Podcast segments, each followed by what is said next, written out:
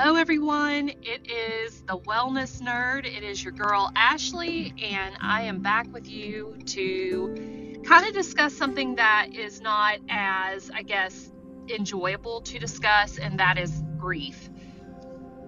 Everywhere you go, everybody you pass, whether it be in the grocery store, whether it be at work or at the gym or on the sidewalk or at your child's school or maybe even at your school, someone might be experiencing the pain of grief. And I know that back in 2015, I was experiencing grief myself. Um, one of the hardest years of my life, hardest experiences of my life. I had three miscarriages in a row, and they were back to back. I had one in April, I had one in July, and I had another one in October of that year.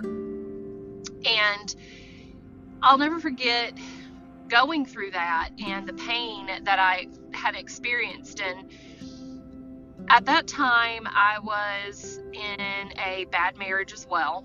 Um, and you know now I am divorced from that marriage and I'm remarried to a wonderful man who is just he is the best thing that's ever happened to me um, and I'm just so fortunate and so grateful um, to have him. But at the time I was in a bad marriage. I was also kind of in a toxic environment as well being that the religion that I was brought up in and the particular area that we had lived in in the time here in South Carolina, there was a group of people who we went to church with, and grief was something that wasn't really discussed like it should have been in that circle.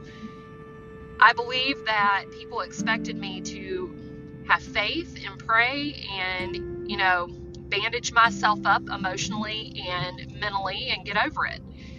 And when you lose a loved one, whether it be a baby or a grandparent or an aunt or an uncle or a sister or brother, a spouse, you can't just bandage that up and get over it. You can't. You can't get over that overnight. I am a woman of faith, but you're still going to experience a great amount of pain and I'm here to tell you at the Wellness Nerd podcast that grief has no time period. If you are grieving, don't feel like you are on a time crunch to grieve. There's no right or wrong way to grieve. There is no limitation on, you know, it it may take you several months of grieving. It may take you several years. Matter of fact, I'll be honest with you, at 6 years later, and I am a lot better than I was in 2015. However, they're little reminders of my children that I lost here and there. Matter of fact, I was on the way to work uh, several weeks ago and there were three balloons tied together that were just floating away from a business. And I just thought, what a coincidence. There are little reminders everywhere.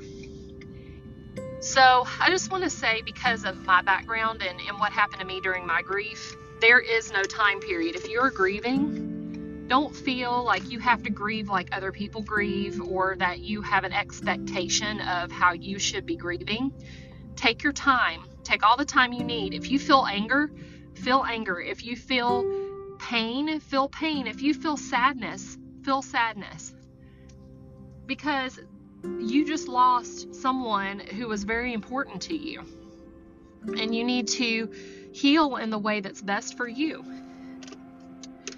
And I'll say this surround yourself with good people, surround yourself with healthy people. Don't surround yourself with a toxic environment because kind of going back to my experience in 2015, people I knew people meant well, but some people all they cared about were was themselves. And I remember uh, at the time, you know, being a stay at home mom, I had some acquaintances who were involved in MLM, multi uh, marketing schemes that they did from home.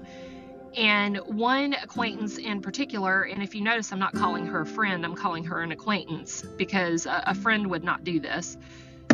She was selling a health product, quote unquote health product. And I remember after I had my second miscarriage, she reached out to me via DM on Facebook and basically said, I sell this product and it's supposed to regulate your hormones. Maybe that'll help you with your miscarriages. And I'll never forget that because it was almost like here I am grieving the loss of my babies and you're trying to make a sell off of me. Um, I'm just going to say if you're out there and you know someone who is grieving, obviously, if you're listening to this, you know, don't do that. Don't do that. Don't try to capitalize on someone's grief. That's just dirty and it's wrong. Um, and I remember people would say things like, well, God wanted them more than you did, or at least you lost them now and you didn't lose them at 20 weeks or 24 weeks, and at least you didn't have a stillbirth. And I just remember all of the comments that were made at the time, and I remember how hurtful they were. And I know p- some people meant well, they were trying to help, but at the same time, be mindful. If you know someone who is grieving, please be mindful of what you say to them and how you say it because you might end up doing more harm than good. I'm going to offer some suggestions from someone who has experienced grief. If you know someone who has had a loss, and right now, unfortunately, a lot of people are losing loved ones. There's a global pandemic. If you know someone who has lost a loved one, or a friend, or a coworker, or someone who was close to them, instead of offering a solution to their grief, be there.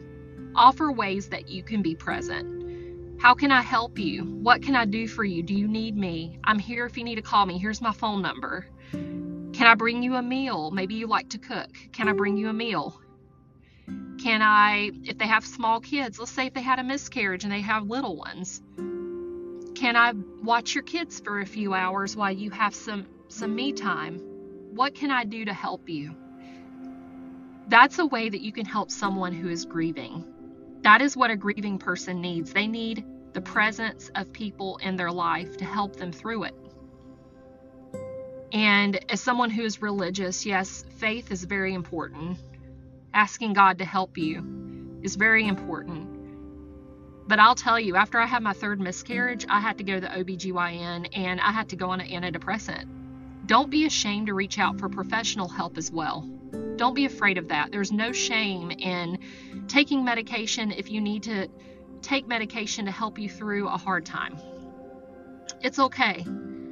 I know I had depression after my third loss, and I remember the stigma that was around miscarriage. And even, I hate to say it, but the area that I lived in and the church that my ex husband went to, miscarriage was something that made people very uncomfortable and it made people very, um, they didn't want to talk about miscarriage because it was taboo to them. And I remember I was very alone during that time. I, I had some friends that were there, but I remember the big community that I was in, they didn't want to talk about it. And I did become depressed and I had to get medicine to help me through it, and it did help me through it. So please don't be ashamed. Don't be ashamed of that because your your brain is an organ, just like the rest of the organs in your body. Don't be ashamed of that. So, I hope that through this podcast, I know it's very brief, but if you if you're out there grieving, please know there's no shame in getting help from friends. There's no shame in if it takes you a long time to grieve. There like I said, there's no time limit. Take your time. Don't feel like you have to grief is yours. Your grief is your grief. You need to take your time with it. And if you're out there supporting someone who is grieving, just remember remember they're going through a lot. You know, be careful with your words. Be there. Be there for them. I'm not saying smother them, but be there for them and let them know that you're there and you're there to support them. You're there to love them. You're there to get help them through this time. And lastly, like I said, you know, don't be ashamed to get professional help. There's no shame in that. If you need it, get it. There's no shame in that. There's nothing wrong with that. Again, your brain is an organ. You need to take care of it just like you take care of every other organ in your body. And just know that you're going to be okay. Time, they say time heals everything. I'll tell you, time does heal it a little, But you're always going to remember those people. You're always going to remember the people you lost. And every day does get a little easier.